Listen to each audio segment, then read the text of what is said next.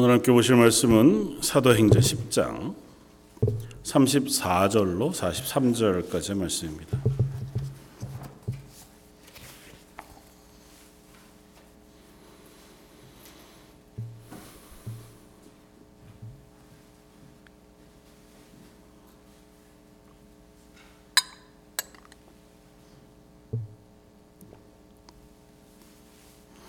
사도행전 10장 34절로 43절까지. 자, 여러분 우리 한 목소리로 같이 한번 봉독하겠습니다. 베드로가 입을 열어 말하되 내가 참으로 하나님은 사람의 외모를 보지 아니하시고 각 나라 중 하나님을 경외하며 의를 행하는 사람은 다 받으시는 줄 깨달았도다. 만유의 주 대신 예수 그리스도로 말미암아 화평의 복음을 전하사 이스라엘 자손들에게 보내신 말씀 곧 요한이 그 세례를 반포한 후에 갈리에 시작하여 온 유대에 두루 전파된 그것을 너희도 알거니와 하나님이 나사렛 예수에게 성령과 능력을 기름 붓듯 하였으며 그가 두루 다니시며 선한 일을 행하시고 마귀에게 눌린 모든 사람을 고치셨으니 이는 하나님이 함께 하셨습니다. 우리는 유대인의 땅과 예루살렘에서 그가 행하신 모든 일의 증인이라. 그를 그들이 나무에 달아 죽였으나 하나님이 사흘 만에 다시 살리사 나타내시되 모든 백성에게 하신 것이 아니요 오직 미리 택하신 증인 곧 죽은 자 가운데서 부활하신 후 그를 모시고 음식을 먹은 우리에게 하신 것이라. 우리에게 명하사 백성에게 전도하되 하나님이 살아 있는 자와 죽은 자의 재판장으로 정하신 자가 곧 이 사람인 것을 증언하게 하셨고 그에 대하여 모든 선지자도 증언하되 그를 믿는 사람들이 다 그의 이름을 힘입어 죄 사함을 받는다 하였느니라. 아멘. 오늘 저희가 함께 읽었던 10 장 34절로 43절까지의 말씀이 베드로가 고넬료의 집에 가서 전한 복음의 내용 전부입니다. 물론 이후로도 며칠 더 고넬료의 집에 유하면서 아마 말씀을 나누었을 것이니 좀 더 구체적인 예수님의 가르침과 또 예수님의 십자가의 복음에 대한 증거들을 전했으리라 우리가 그렇게 알 수 있습니다. 그러나 고넬료가 어, 베드로 음, 성령의 인도하심을 받아 베드로를 초청하고 베드로에게 부탁하여 어, 하나님께서 우리에게 허락하신 그 말씀 어, 그것들을 우리가 듣기를 원합니다. 우리가 당신 앞에 있습니다. 이렇게 이제 고백하여 말씀을 듣기를 원했을 때에 베드로가 입을 열어서 말하여 시작하고 끝낸 것까지의 내용을 아, 기록해 두고 있습니다. 물론 뭐 그냥 이 그대로 말한 것이냐 아니냐 뭐 그것들은 우리가 알 길이 없죠. 그러나 어, 사도행전을 기록하고 있는 누가의 손에 의해서 어, 베드로가 아마 누가를 통해서 어, 들려준 말씀, 뭐 그리고 초대 교회의 이야기들을 정리해서 아마 그 복음의 핵심적인 것들을 이렇게 아마 기록했으리라고 생각할 수 있습니다. 그 복음이 무엇이냐고 하는 것들을 함께 살펴보기를 원합니다. 어, 복음에 대해서 우리가 너무 잘 알죠. 복음 그러면 십자가에 대한 것이고 하나님께서 우리를 향하여 허락하신 구원의 계획과 또 완성, 또 지금 우리에게 성령을 통하여 적용하시고 허락하시는 은혜의 내용들이 다 복음의 말씀인 것이고 어, 그것을 고넬료라고 하는 어떻게 보면 예수 그리스도에 대하여 전혀 알지 못하는 한 사람 그리고 유대인이 아니었기 때문에 어, 하나님께서 이스라엘 백성을 통하여 대표적으로 언약하에 약속하신 그 구원의 이야기들을 상세히 알지 못하는 그 태생적으로 그 하나님에 대한 감각도 많지 않고 하나님의 언약에 대한 뭐 그 사람의 삶 속에서의 어떤 가치의 형성 혹은 기대 혹은 그것을 사모하는 마음도 아마 크지 않았으리라고 어, 짐작해 볼 수 있는 한 사람. 어, 물론 그가 어, 경건한 사람이었고 또이 어, 유대 지역 특별히 가이사랴와 이스라엘 지역에 주둔해 오면서 어, 율법과 하나님에 대해서 아마 배운 것 같아 보여. 전혀 상식이 없거나 하나님에 대한 지식이 없지는 않았겠지만 그에게 들려주시는 이 복음의 내용들을 살펴보면 저와 여러분들에게 혹은 이 땅 가운데 살아가는 어떤 한 개인 사람들에게 하나님께서 전하고자 하시는 그 복음의 내용 전부가 이 안에 들어있다고 생각해도 별로 어, 틀리지 않은 것 같아 보입니다. 그러니까 물론 이 외에도 살을 붙이고 설명할 것들이 많죠. 그리고 하나님을 알고 말씀을 알아가면 갈수록 더 많은 것들을 우리가 배워가 성숙해야 하게 되겠지만 복음의 핵심이 되는 것들은 베드로의 입을 통하여 지금 전파되어지고 있는 이 내용으로 우리가 가름할 수 있다는 것이요. 세 가지로 나누어서 한번 생각해 보고자 합니다. 첫 번째는 사도 베드로가 고넬료에게 이야기하되 먼저 어, 이 복음의 핵심을 예수 그리스도로 말미암아 화평의 복음을 전하게 하셨다고 하는 선언으로 시작하고 있다는 것입니다. 그러니까 이 복음은 화평의 복음이라는 것입니다. 그러니까 복음이 왜 필요하냐고 하는 것부터 설명하고자 하면 어, 죄악이 우리 안에 들어온 그 때로부터, 뭐 아담 때부터죠. 어, 아담이 범죄한 이후로부터 그 이후의 인류의 삶 속에는 평안이 없는 삶을 살아, 살아 어, 갈 수밖에 없는 어, 그런 상황 속에 놓여 있다는 것이고, 뭐 지금 우리의 삶을 어, 돌아보아도 지금 세계 속에 일어나는 뭐 크고 작은 일들, 또 한 개인의 삶 속에서 일어나고 있는 여러 삶의 모양들을 둘러본다 하더라도 평안, 평화 라고 하는 단어에 얼, 걸맞을 만한 시간들을 우리가 충분히 보내지는 못하고 있다 생각이 되었습니다. 뭐 지금 당장 이 순간에도 뭐 우리가 뉴스를 통해서 듣지만 홍콩에서 일어나고 있는 어, 유혈 사태들 또 혹은 베네수엘라에서 일어나고 있는 자연재해들 어, 뭐그 외에도 세계 곳곳에 여전히 여러 군데서 전쟁이 있고 또 싸움이 있고 죽음이 있고 기아와 또 병듦이 있는 것을 봅니다. 알 수 없는 병들이 세상을 여전히 덮고 있고 우리 개인, 우리 교회 공동체를 둘러본다고 해도 여전히 교회 안에 육신의 연약함으로 하나님의 은혜를 구하는 그래서 육신의 연약함이 우리의 마음의 평안을 빼앗아, 가기도 하고 또 삶의 경제적인 문제들이나 혹은 관계의 문제들 아니면 내 개인의 죄 나로부터 출발한 내 속으로부터 출발한 개인적인 어떤 어려움 혹은 외부로부터 오는 어려움 뭐 그런 여러 가지 것들이 우리의 마음의 평안을 빼앗아 갑니다. 성경은 자주 평안에 대한 이야기를 우리에게 얘기하고 하나님께서 우리에게 전하고자 하시는 것이 평안이라고 이야기합니다. 평화, 화평. 어, 구약 히브리어로 이야기하면 샬롬이죠. 이스라엘 백성이 늘 인사하는 인사 샬롬. 한국어가 어, 참 성경과 많이 닮아 있다는 생각을 해요. 우리도 안녕을 인사하잖아요. 늘 인사할 때 안녕하십니까 그렇게 인사하는데 어 뭐 여러 가지 뭐 해석들이 있을 수 있겠지만 어쨌든 평안 안녕하기를 우리가 서로 기대하면서 인사하잖아요. 이건 우리 속에 평안과 안녕이 없다는 거죠. 이스라엘 백성이 샬롬을 인사하는 것은 하나님이 허락하시는 샬롬을 사모하는 것이고 하나님이 약속하신 샬롬이 지금 현재 우리에게는 없다고 하는 것으로 인해 서로의 기대들을 담아 또 하나님을 향한 소망을 담아 인사하는 것 아니겠습니까? 그러니까 이 땅에 우리가 살아가는 한은 기본적으로 샬롬 없는 평안 없는 어, 화평 평안 뭐 어떤 것으로 표현해도 어, 그것이 그리 많지 않은 풍족하지 않은 삶을 살아가게 됩니다. 인류의 삶, 우리 한 개인의 삶 속에서 가장 평안할 때가 언제일까요? 잠잘 때? 잠자는 것도 연세 드신 분들의 말씀을 들으면 푹 못 주무시는 것 같더라고요. 중간중간 자꾸 일어나게 되고.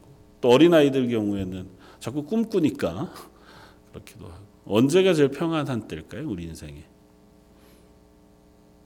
기억은 안 나지만 엄마 뱃속에 있을 때. 그러니까 제일 평안하겠죠. 그때 뭐 무슨 외부적인 문제가 있었던 것도 아닐 테고 물론 이제 어, 엄마의 컨디션에 따라서 아이도 조금 다르긴 하겠지만 어쨌든 그래도 그렇다면서요. 그 엄마가 밥을 못 먹어서 너무너무 힘들면 아기가 힘든 게 아니라 엄마 몸에 있는 것들을 아기가 다 먹어서 아기는 괜찮은데 엄마만 건강이 좀 약해져 가는 원리가 태중에 어, 태아를 기르게 하신 하나님의 원리라고 한다고 하면 아마 어머니의 태중에 있을 때, 이 세상에 나오기 전에가 가장 평안한 상태일 거고 그 다음에는요 이 세상을 떠나고 나면 평안하겠죠. 보통 우리가 죽음을 안식이라고 표현하는 이유는 이 세상의 삶을 마치면 그제사 평안해집니다. 안식을 누리는 거죠. 물론 세상 사람들이 생각하는 안식은 그 육신의 안식이지만 하나님께서 우리에게 허락하신 하나님의 나라의 안식으로 이야기한다면 훨씬 더. 그러니까 그렇게 따지고 보면 엄마 뱃속에서 나와서 이 세상을 살아가는 동안은 어, 참된 평안은 별로 많지 않은 거죠. 왜 없겠습니까? 그러나 이 땅에 살아가는 한은 우리가 그 평안을 만족히 누리기는 힘들어 보이는 삶을 살아간다 생각이 되어져요. 그게 여러 가지 이유가 있을 겁니다. 내 개인의 죄성 때문이기도 할 테고 또 타인의 죄성. 나는 하나님 앞에서 정말 잘 살고 난 정말 잘 살고 싶어요.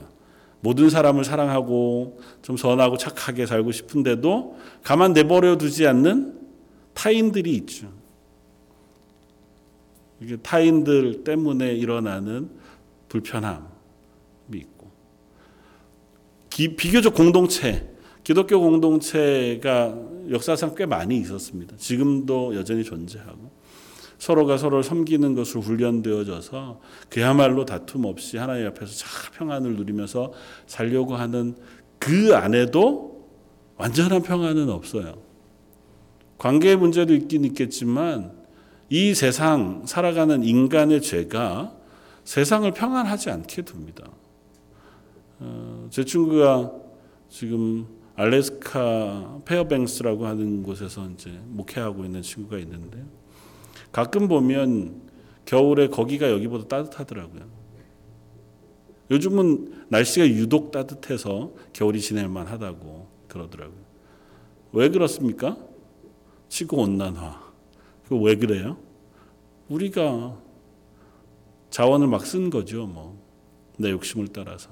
그러다 보니 하나님 만드신 자연이 망가지게 된 거고, 그것으로 인한 여파가 나도 모르는 사이에 우리의 삶에 영향을 미쳐서 그 평안이 없어지는. 그러니까 결국은 죄의 문제예요. 하나님 앞에 범죄한 인간이 이 땅을 살아가면서 나도 잘 알지 못하는 아주 분명한 이유도 있지만 그렇지 않은 전혀 이유를 알 수 없는 것과 같은 속에서 영향 미쳐지는 그런 불편함과 어, 어, 그것으로 인한 어떤 아픔과 고통, 괴로움들이 세상을 덮습니다. 그런 인생 가운데 하나님께서 우리에게 화평의 복음을 허락하셨다는 것입니다. 하나님께서 우리에게 주시고자 하는 것은 하나님이 가지고 계신 샬롬이에요. 하나님이 가지고 계신 그 평안함, 온 세상을 완전히 만드시고 하나님의 모든 것들을 다 부으셔서 은혜 가운데 품으시는 그 평안을 우리에게 주시기를 원하신다는 것입니다. 그, 그 평안은 누구를 통해서 주어집니까? 오늘 본문 가운데 이야기하자고 하면 만유의 주 대신 예수 그리스도로 말미암아. 하나님께서 우리에게 화평의 복음을 주시되 그 화평의 복음은 만유의 주 대신 예수 그리스도를 통하여 우리에게 주신 바 된 것이에요. 왜냐하면 이 죄의 문제로 일어난 우리의 불평함, 죄의 문제로 인하여 생긴 고통, 혹은 그것으로 인한 아픔, 그것을 해결하기 위해서는 죄를 해결해야 하거든요. 죄를 해결하기 위해서 하나님은 그 죄를 해결할 존재, 해결할 분을 이 땅에 보내신 거예요.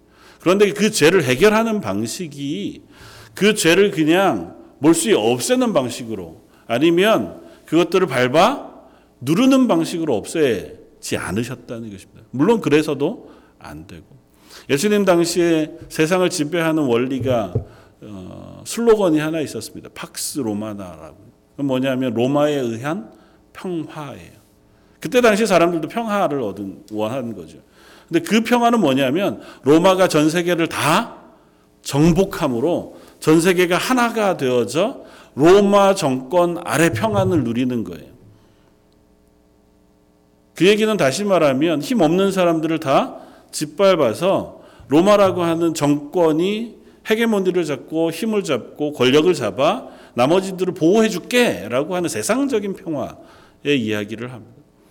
그러니까 죄를 완전히 다 쳐서 죽여버리고 없애버리고 그리고 엄격한 법을 세워 그 죄의 문제들을 다 해결한다고 해서 세상이 평안해지느냐? 그렇지 않다는 거죠.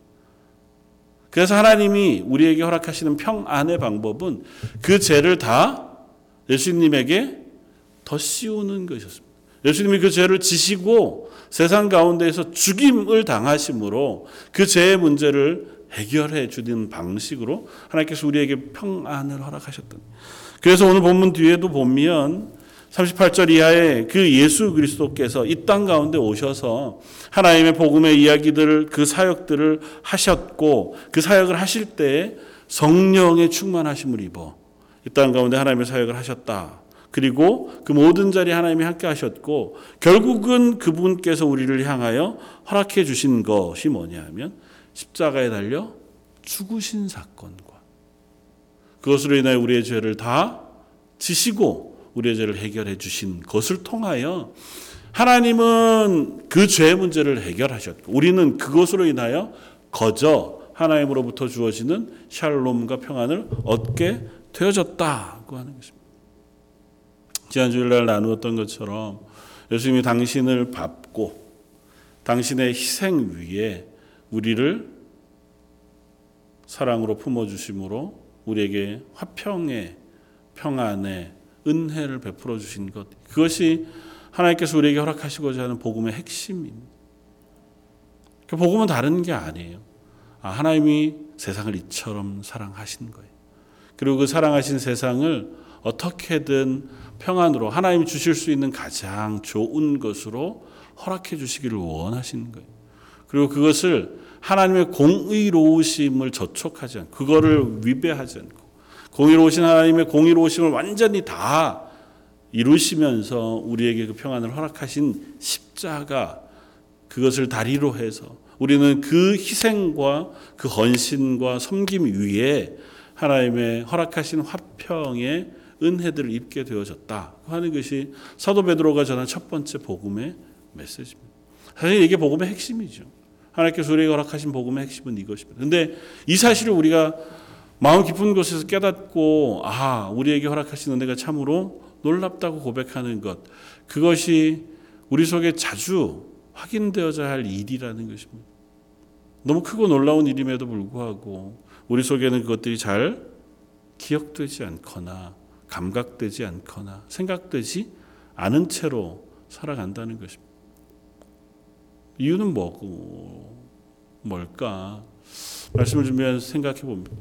여전히 우리 속에 죄의 문제가 남아 있기 때문에 여전히 이 땅을 그리스도인으로 살아가고 하나님이 허락하신 화평 가운데 살아간다고 하지만 여전히 내 속에 하나님 주신 평안과 화평이 넘쳐나지 않으니까. 그러니까 예수 그리스도로 인하여 허락하신 그 복음의 은혜가 내게 실감되지 않는 거예요. 하나님 주신 은혜가 내 속에 넘쳐야, 내 속에 풍성해져야, 그래야 비로소 하나님이 내게 그 죄삼의 은총을 주셨음에 대한 감사가 넘쳐나고 그것으로 인한 평안이 우리의 찬양이 되어질 텐데 그것이 우리 속에서 깨달아지지 않는다는 것입니다. 숱한 시인들이 시편에서 또 숱한 우리 찬송가를 부르는 찬송을 지었던 작사가 작곡가들이 찬양 가운데서 동일한 고백을 합니다. 하나님 세상 살아가는 것이 여전히 고난과 힘겨움 속에 있습니다. 하나님께서 우리의 손을 붙잡아 주십시오. 우리를 이끌어 주십시오. 하나님 안에만 평안이 있습니다. 하나님으로부터만 주시는 평안을 저희가 사모합니다. 그 고백하는 것은 여전히 우리 속에 그것이 그냥 거저 가만 있어도 주어져 지는 것이 아니라 그 하나님을 바라볼 때 십자가를 바라볼 때 십자가를 생각하고 묵상할 때 우리 속에서 생각되어지고 회복되어지고 경험되어지는 것이라고 하는 사실 때문에 그럴 것입니다.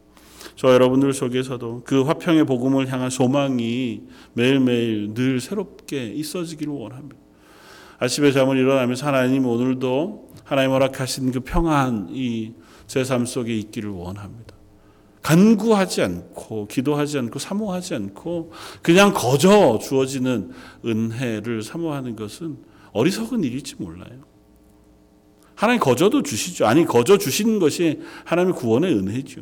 그러나 이 땅을 살아가는 동안은 여전히 우리 속에 연약과 제약 그리고 부족함이 있기 때문에 그 하나님의 주신 구원을 붙잡고 소망으로 사모하지 않고 우리가 그 자리에 놓여 있기가 쉽지 않다는 것입니다.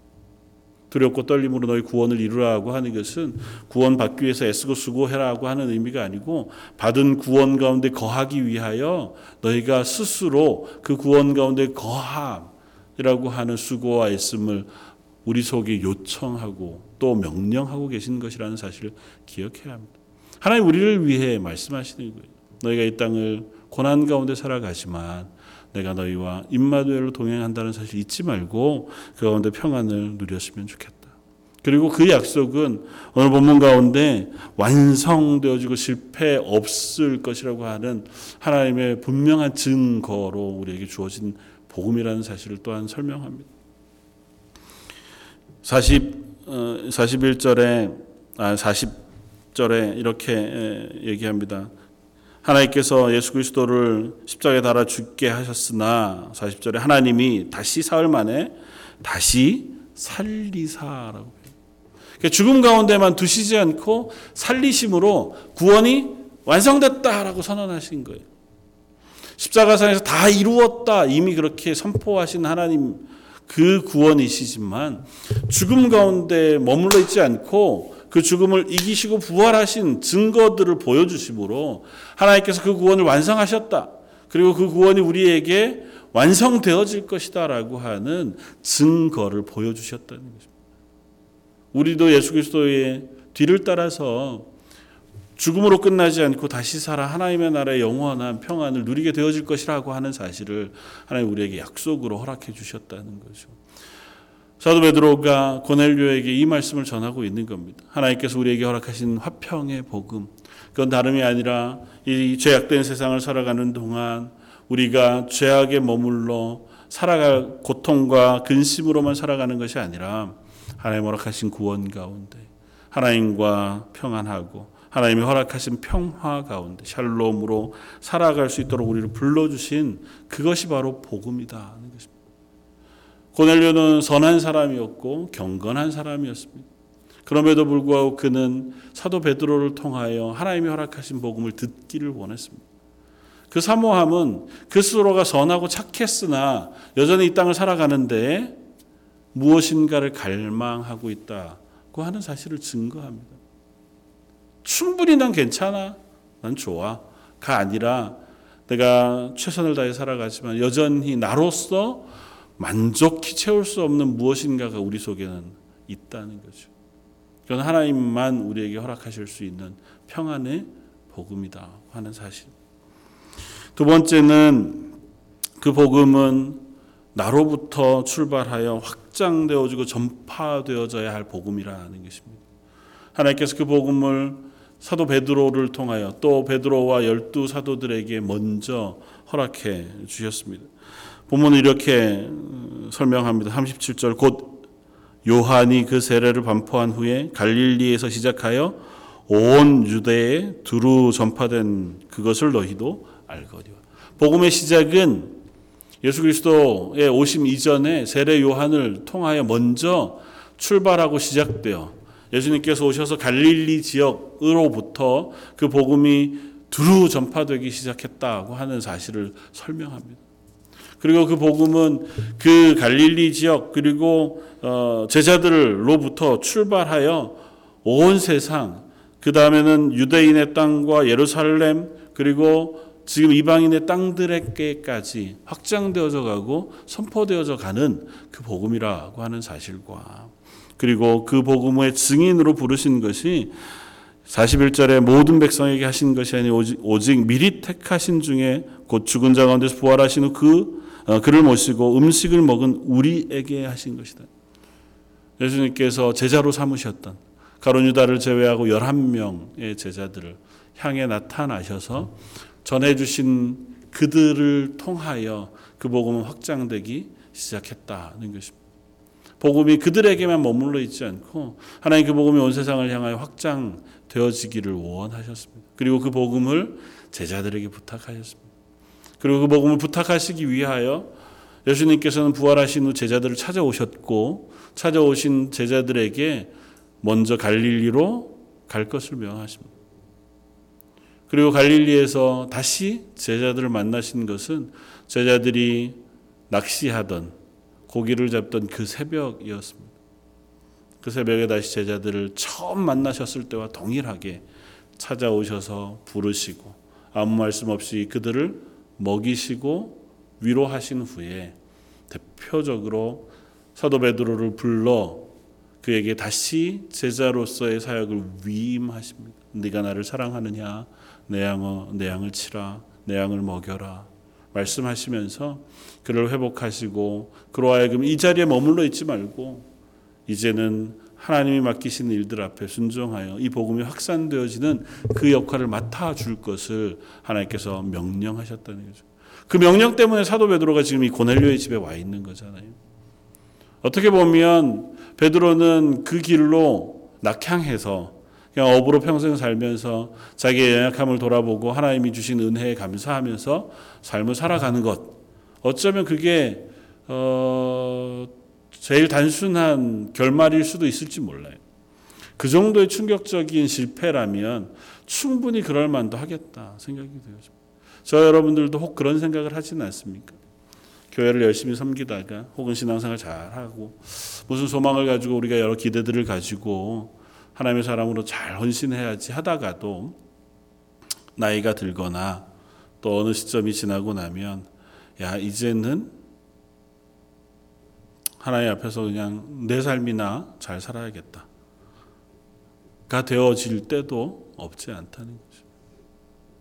누군가를 향해서 더 열심을 내기도 체력이 좀 붙이고 또 그렇게 하기에도 내 믿음이 연약한 것 같고 또 그렇게 하려니 내 속에서도 그런 열정을 다시 막 불러 일으켜 내기가 쉽지 않고 하나님 그런 우리들을 또 찾아오시니 또 찾아오셔서 우리를 또 격려하시고 위로하셔서 우리를 세우셔서 하나님의 복음을 전파하게 하십니다. 하나님의 복음은 결코 한 사람 속에만 머물러 있을 수 없는 것이거든요. 복음은 그 자리에만 남아 있을 수 없습니다. 복음은 그 자리에서 기필코 확장되어져야 하고 그 확장되어지는 그 역할을 하나님이 구원하신 그 사람들을 중심으로 그 사람들에게 맡기셔서 그 일들을 하게 하신다는 것입니다. 그런 의미에서 사도 베드로가 이 복음이 갈릴리로부터 출발되었다고 하는 이야기를 하는 것은 꽤 의미심장합니다. 이스라엘의 제일 수도는 어딜까요? 제일 중심지는 어딜까요? 예루살렘이잖아요. 예루살렘에 가야 율법을 잘 아는 사람들도 있고 제사장들도 있고 랍비들도 있고 바리새인들도 있고 하나님 앞에서 열심히 있는 모든 사람들이 다 거기에 모여 있어요. 그러면 예수 그리스도께서 복음을 선포하고 제자로 삼아야 할 사람들은 그 사람들을 삼는 게 훨씬 더 맞습니다. 준비가 잘 됐잖아요. 하나님도 잘 알고 열심도 있어요. 맡기기만 하면 뭔가 되어질 만한 그런 파워도 있습니다. 지식도 물질도 준비도 다 되어져 있는 그러나 하나님의 복음은 그곳에서부터 출발하지 않고 저 변두리 지역이었던 갈릴리로부터 시작합니다. 갈릴리에서 부르셨던 11명, 12명의 제자들 역시 어느 한 사람 그때 당시에 기득권을 가지거나 남들 앞에 리더로 서 있었던 사람들이 아닌 사람들을 부르세요. 복음이 확산되어지는 곳마다 비슷한 일들이 일어났습니다. 어느 나라에 복음이 선포되어졌을 때, 전파되어졌을 때, 그 복음을 맨 처음 받아들이는 사람들이 그 나라의 뭐 왕족이거나 귀족이거나 아니 부자들이거나 대학교 교수들이거나 그런 그렇지 않잖아요. 복음은 누구에게 제일 먼저 전파됩니까? 제일 가난한 사람, 제일 아프고 힘겨운 사람. 왜 그럴까요? 그 사람들에게 복음이 필요하거든요. 그들은 복음이 없으면 못 살겠거든요. 복음 앞에 준비되어진 마음. 기득권을 가지고 내가 뭔가 할 수 있을 거라고 하는 그 심령은 복음을 사모하지 않아요. 그것 앞에 무릎 꿇고 은혜를 사모하는 심령이 되기가 어렵습니다. 물론 개 중에도 나다나엘과 같은 사람, 니고데모와 같은 사람처럼 예수님을 찾아오고 예수님을 향하여 그 구원의 갈증을 가지고 찾아오는 사람이 없지 않았죠. 그러나 대부분 복음을 선포했을 때, 전했을 때 그 복음을 쉽게 수용하고 그 앞에 무릎 꿇을 수 있는 사람들은 내 인생 가운데 연약함을 가지고 하나님께서 허락하신 복음이 너무도 크고 놀라운 은혜인 줄 아는 사람들, 그들을 통하여 하나님은 복음을 선포하게 하였습니다. 왜냐하면 복음의 은혜들을 알지 못하고 복음이 선포되어질 수는 없기 때문이에요. 예수님께서 우리에게 그 구원을 허락하시는 방법이 십자가의 헌신이자 희생이셨던 것처럼 복음이 선포되어지고 나뉘어지는 방식 역시 힘으로 누군가에게 은혜 베풀듯이 전파되어지지 않습니다. 구제하거나 혹은 누군가를 도울 때 제일 많이 생각하게 되어지는 고민들이 이런 지점이거든요. 사실 우리가 누구를 돕는 것은 할 수 있습니다. 그리고 누구에게나 조금만 선한 마음이 있다면 누군가를 돕는 역할을 내가 하는 것을 좋아해요. 이상하게 들리실지 모르지만 사람은 기본적으로 하나님의 성품을 가지고 있거든요. 그러니까 내가 좀 넉넉히 가지고 있으면 그것 중에 일부를 누구를 도와주는 역할을 하는 것 얼마나 좋아요. 착한 일 하는 거고 좋은 일 하는 거고. 굳이 막 생색내서 나쁘게 얘기하지 않더라도 누군가를 돕는 것, 누군가의 은혜를 베푸는 역할을 우리가 얼마든지 하고자 합니다. 그러나 그것으로는 복음이 완전하게 전파되어지지 않아요. 왜냐하면 내가 무엇인가를 할 수 있다고 생각하고 하나님의 복음이 우리에게 전해졌을 때에 아 내가 참 값없이 받았구나. 나 같은 사람을 어떻게 하나님의 은혜로 구원해 주셨을까? 하나님이 아니고는 내가 이 땅을 도저히 살아갈 수 없구나. 그 하는 고백이 있는 이들에게는 그 복음의 감격이 너무도 크고 놀라운 것이어서 그래서 내 인생의 전부를 걸고라도 얼마든지 복음을 또 다른 이들에게 전할 수 있고 복음을 전하다가 혹 무시를 당해도 겸손히 헌신할 만하고 또 섬길 만한 그런 자리에 설 수도 있게 되어지는 줄 믿습니다. 저 여러분들을 하나님 그 자리로 부르신 줄 압니다. 우리가 스스로 가난해지고 스스로 약해지는 자리로 내려가기는 쉽지 않죠. 그러나 우리가 선 자리 그 자리에서도 이 마음을 가질 때 비로소 우리는 복음의 전파자, 확장자가 되어줄 수 있는 하나님의 부르심 앞에 설 수 있는 사람들이 되어지는 좀 있습니다. 복음은 내가 만족한 자리에 서서 누군가에게 그냥 은혜 베풀듯이 야 예수 한번 믿어봐 되게 좋아 그렇게 해서 잘 전파되지 않아요.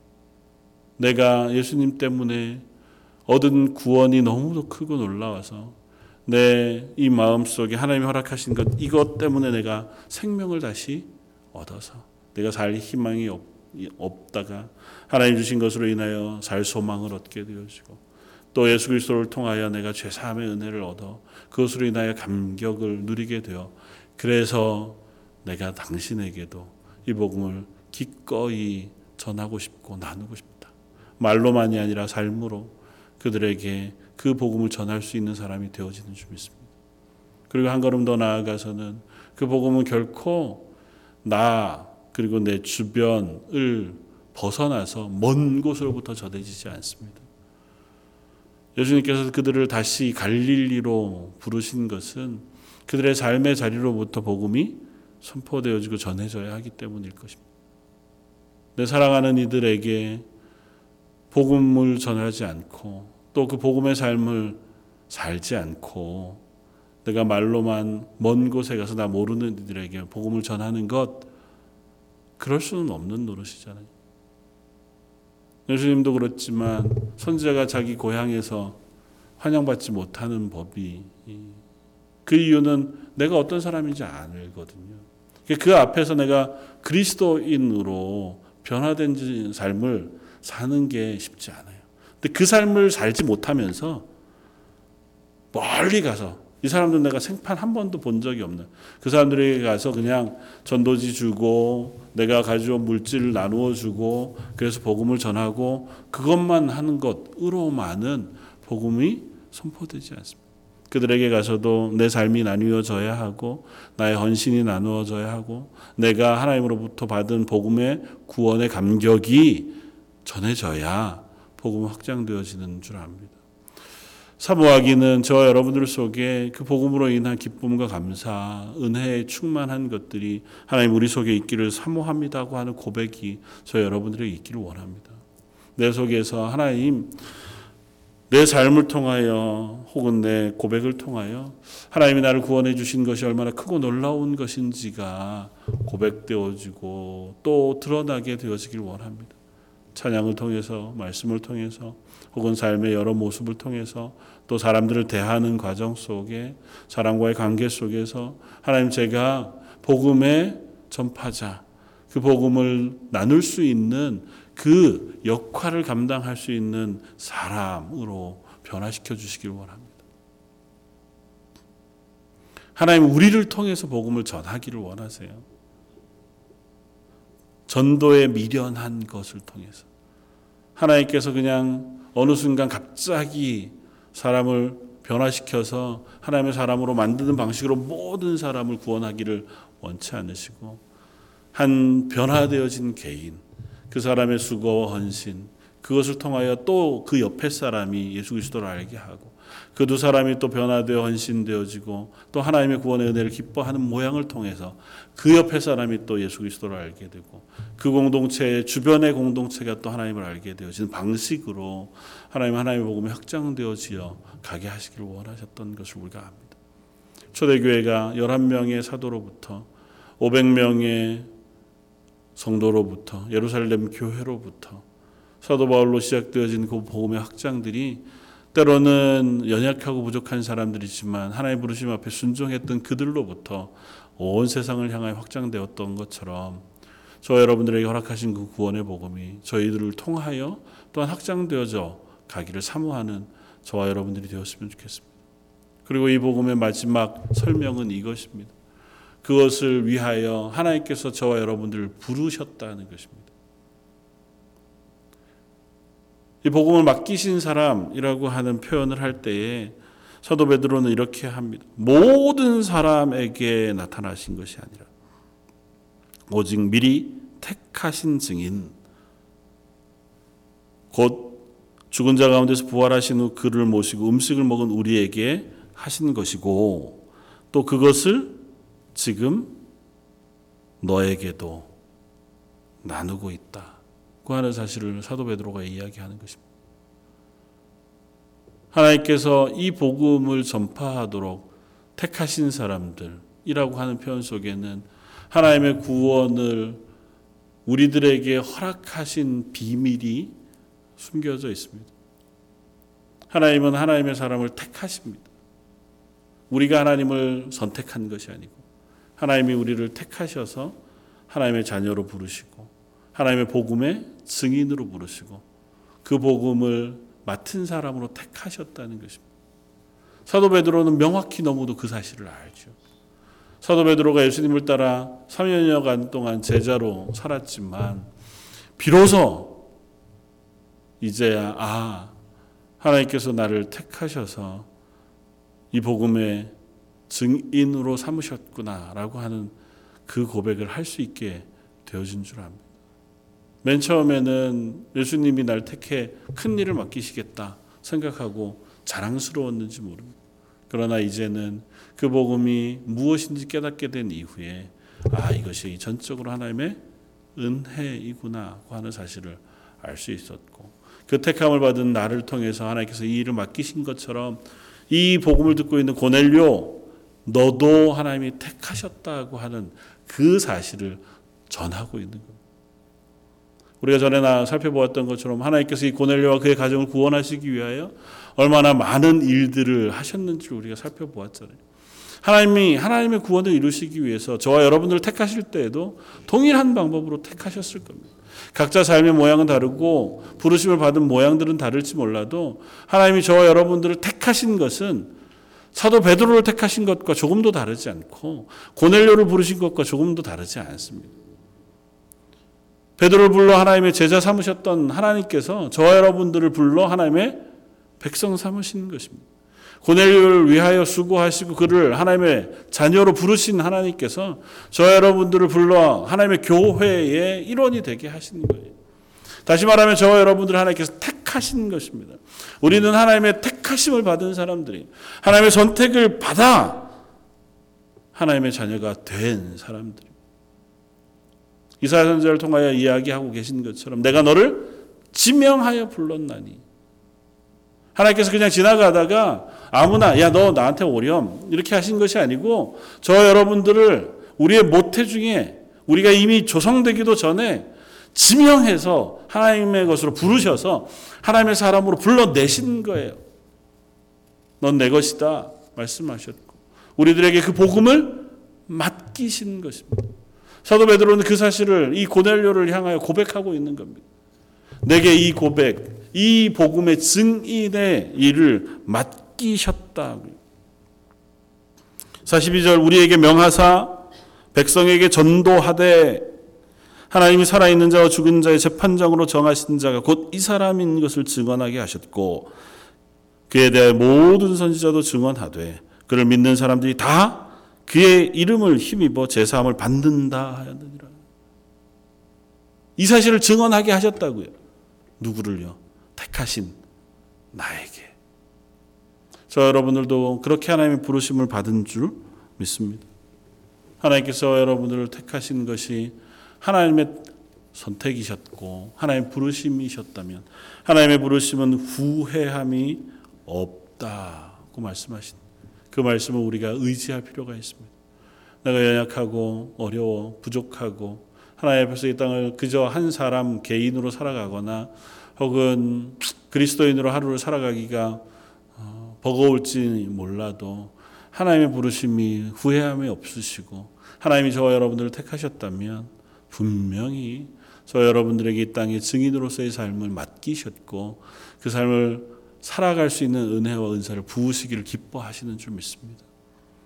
어떤 모양이 되었던 삶의 어떤 자리에 서건 저 여러분들이 복음을 기뻐하는 사람이었으면 좋겠고 그 복음으로 우리 속에 허락하신 샬롬을 누릴 수 있기를 원하고 나아가서 그 샬롬을 나누기 위하여 증언하기 위하여 때로는 그것이 희생과 헌신과 수고와 섬김이 동반돼진다 할지라도 감사함으로 하나님 내게 맡기신 것을 기꺼이 감당하겠습니다. 고백할 수 있는 저와 여러분들이 되었으면 좋겠습니다. 사도 베드로는 이 사실을 너무도 명확히 알았기에 나중에 십자가에 거꾸로 못 박혀 죽으면서도 하나님 허락하신 그 평안을 놓치지 않을 수 있었으리라고 믿습니다. 초대교회 많은 성도들은 이 복음을 하나님이 내게 주신 은혜인 줄 알았기에 때로는 사자들의 밥이 되면서도 때로는 고난 가운데 직업을 잃고 굴 속에서 죽어가면서도 하나님 주신 기쁨을 놓치지 않을 수 있었는 줄 믿습니다. 저 여러분들이 살아가는 이 땅에서의 삶은 또 다른 모양의 도전이 있고 또 다른 모양의 어, 고민들이 분명히 있지만 저 여러분들 부르신 하나님의 부르심 그것 앞에 순종하면서 하나님 하나님 부르심 앞에 저희가 멋지게 하루하루 살아갈 수 있도록 은혜 베풀어 주십시오. 아침에 일어설 때마다 하나님께서 허락하신 은혜가 저희를 채우고 하루를 살아갈 때마다 임마누엘 동행하시는 하나님의 능력이 저희와 함께 하시며 저희가 하루를 마칠 때마다 새 힘으로 새롭게 하셔서 하루하루마다 하나님 기뻐하시는 삶을 살아가기에 부족함이 없도록 저의 삶 가운데 동행해 주십시오. 기도하는 저 여러분들의 삶이 되시기를 주님의 이름으로 부탁을 드립니다. 같이 한번 기도하겠습니다. 말씀을 생각하면서 미리 택하셔서 우리를 하나님의 증인으로 삼았다고 고백한 이 베드로의 고백이 우리의 고백이 되게 해 주십시오. 그리고 이 고백을 위하여 살아갈 수 있도록 우리에게 은혜와 능력을 허락해 주십시오. 우리 삶을 하나님의 손으로 붙잡아 주시고 덮어 주십시오. 우리 한 목소리로 같이 한번 기도하시겠습니다. 사랑하는 구성하신 하나님, 저희를 부르셔서 하나님의 자녀가 되게 하시고 하나님 앞에서 하나님의 은혜로 덮으셔서 하나님이 우리를 부르셔서 하나님의 자녀 삼으신 것을 다시 한번 말씀해 주시니 감사합니다. 베드로의 입술을 통하여 오늘 선포되어지는 그 복음 것이 바로 저희들에게 허락하신 복음인 줄 알고 또 베드로를 부르신 부르심이 저희를 부르신 부르심인 줄 알고 하나님 저희들의 삶 속에 저희들이 걸어가는 그 하루하루의 삶을 하나님을 의지하고 하나님의 복음을 기뻐하며 하나님 허락하신 능력으로 살아가는 하나님의 사람들 되게 하여 주옵소서. 요즘 런던젤 장로교회에 속한 모든 성도들 한 사람 한 사람의 심령 속에 하나님 은혜를 풀어주시고 그 가정 가정이 다시 한번 저희들이 아버지 하나님이여 육신으로는 강건함을 입고 영적으로는 충만한 은혜의 자리에 서서 아버지 하나님이 허락하신 이 땅에서의 삶을 기쁘고 감사함으로 또한 있는 하나님의 사람이 되게 하여 주옵소서. 아버지 하나님 어느 길이었지 어떤 방법인지 알지 못할 때 하나님 말씀해 주시고 인도해 주시고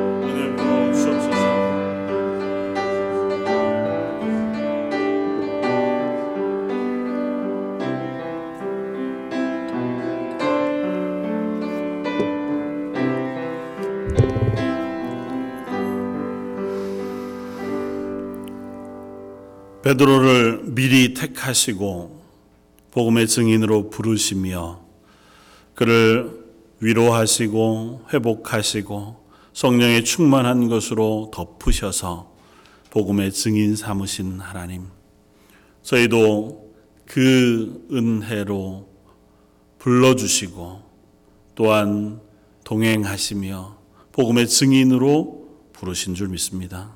하나님께서 택하신 그 부르심 앞에 저희 기뻐하며 감사하며 살아갈 수 있기를 원합니다.